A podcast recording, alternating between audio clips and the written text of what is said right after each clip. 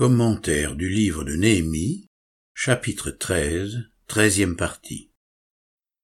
Que penser des alliances avec des étrangers? Dans la liberté évangélique, tout nous est permis, mais tout n'est pas utile. Tout nous est permis, mais nous ne nous laissons pas asservir par quoi que ce soit. 1 Corinthiens chapitre 6, verset 12. L'apôtre Paul poursuit. Le corps n'est pas pour l'inconduite, il est pour le Seigneur, et le Seigneur pour le corps. Ne savez-vous pas que vos corps sont les membres de Christ? Prendrais-je donc les membres de Christ pour en faire les membres d'une prostituée? Certes non. Ne savez-vous pas que celui qui s'attache à la prostituée est un seul corps avec elle? Car est-il dit les deux deviendront une seule chair? Mais celui qui s'attache au Seigneur est avec lui un seul esprit. Fuyez l'inconduite. Quelque autre péché qu'un homme commette, ce péché est extérieur au corps. Mais celui qui se livre à l'inconduite pèche contre son propre corps. Ne savez-vous pas ceci?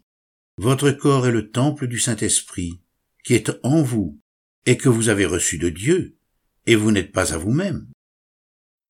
Car vous avez été rachetés à grand prix.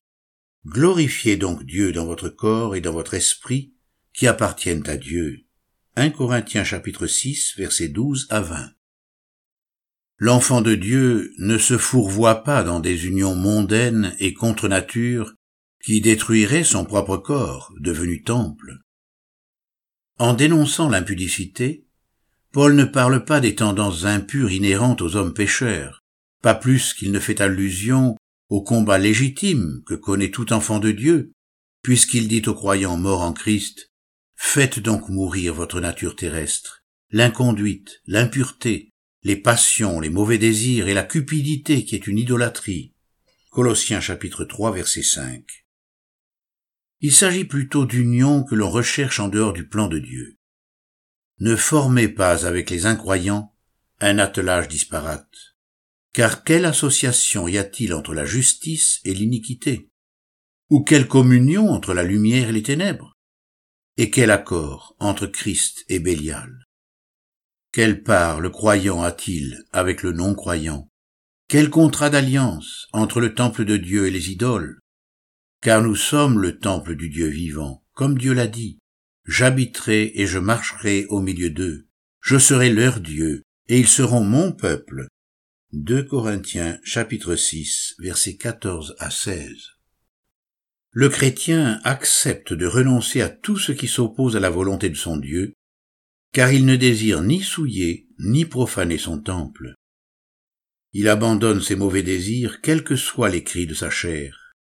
Les femmes mondaines sont belles, les hommes de ce monde sont adorables et désirables, mais les enfants de Dieu obéissent à l'ordre du Seigneur, en s'attachant à ses promesses. Sortez du milieu d'eux, et séparez-vous, dit le Seigneur. Ne touchez pas à ce qui est impur, et moi je vous accueillerai. Je serai pour vous un père, et vous serez pour moi des fils et des filles, dit le Seigneur Tout-Puissant. Puisque nous avons de telles promesses, bien-aimés, purifions-nous de toute souillure de la chair et de l'esprit, en développant jusqu'à son terme la sainteté dans la crainte de Dieu. 2 Corinthiens chapitre 6, verset 17 à chapitre 7, verset 1. L'idolâtrie religieuse, même chrétienne, est destructrice. Il n'y a plus d'édifice de pierre à bâtir. Jésus a détruit l'ancien temple pour rebâtir un nouveau sanctuaire, étant devenu lui-même temple. Jésus leur répondit, « Détruisez ce temple, et en 3 jours je le relèverai. » Mais il parlait du temple de son corps. Jean chapitre 2, versets 19 à 21. Il n'y a plus de cérémonial à respecter ni de confiance magique à placer en un rituel quelconque. C'était là des ordonnances charnelles, relatives seulement à des aliments, des boissons et diverses ablutions, et imposées jusqu'à un temps de réforme. Hébreux chapitre 9, verset 10. Le véritable temple est le sanctuaire dans le ciel. Car Christ n'est pas entré dans un sanctuaire fait par la main de l'homme, imitation du véritable, mais dans le ciel même, afin de se présenter maintenant pour nous devant la face de Dieu. Hébreux chapitre 9, verset 24. Par grâce, nous sommes devenus temple de Dieu. 1 Corinthiens chapitre 6, verset 19. Par la foi, saisissons aussi qu'il nous a ressuscités ensemble et nous a fait asseoir ensemble dans les lieux célestes. Éphésiens chapitre 2, verset 6. Le voile du temple terrestre à Jérusalem s'est déchiré au moment où Jésus expiait le péché du monde, et à l'heure de la croix, nous avons été introduits dans le sanctuaire céleste, de telle sorte que le temple juif est devenu inutile. Ainsi, on n'adore plus Dieu à Jérusalem ou à Samarie, mais les vrais adorateurs que le Père recherche l'adorent en esprit et en vérité. Jean chapitre 4, verset 23. Tout retour à l'adoration ancienne est mépris et profanation de l'œuvre de Christ. Toute recherche de vie spirituelle en dehors de Christ offense le Fils de Dieu et revient à annuler toute son œuvre. Le temple de Dieu ne se détruit pas en quelques minutes. La gloire de l'Éternel a tardé avant de se retirer du temple à Jérusalem. Il est possible que nous introduisions des idoles dans notre temple et qu'elles y demeurent quelque temps sans que l'esprit ne se retire forcément.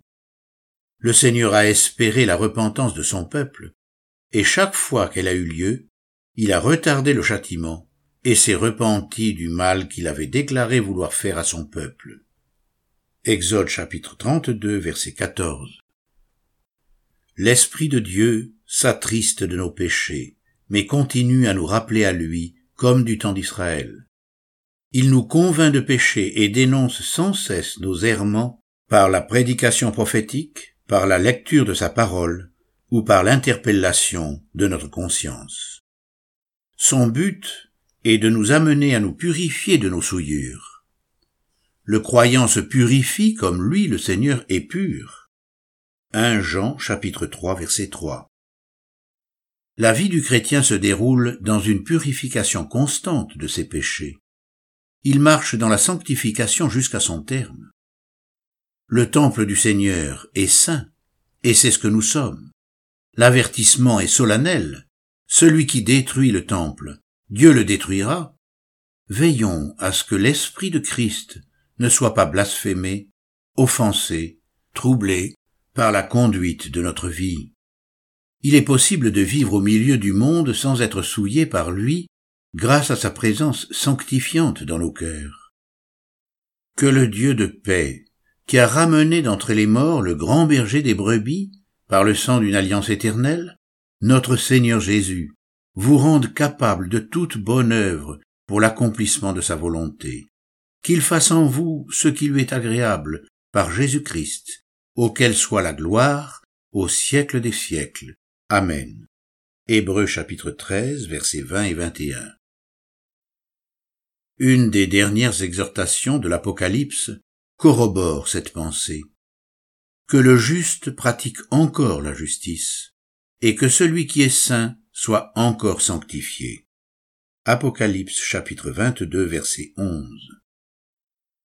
Le temps est proche. Le Seigneur revient bientôt. Attendons-le en nous purifiant. Ne mettons pas en oubli la purification de nos anciens péchés. 2 Pierre chapitre 1, verset 9. Mais dans notre désir de plaire au Seigneur, poursuivons cette œuvre de sainteté. C'est en agissant ainsi que nous sera largement accordée l'entrée dans le royaume éternel de notre Seigneur et Sauveur Jésus-Christ. 2 Pierre chapitre 1, verset 11.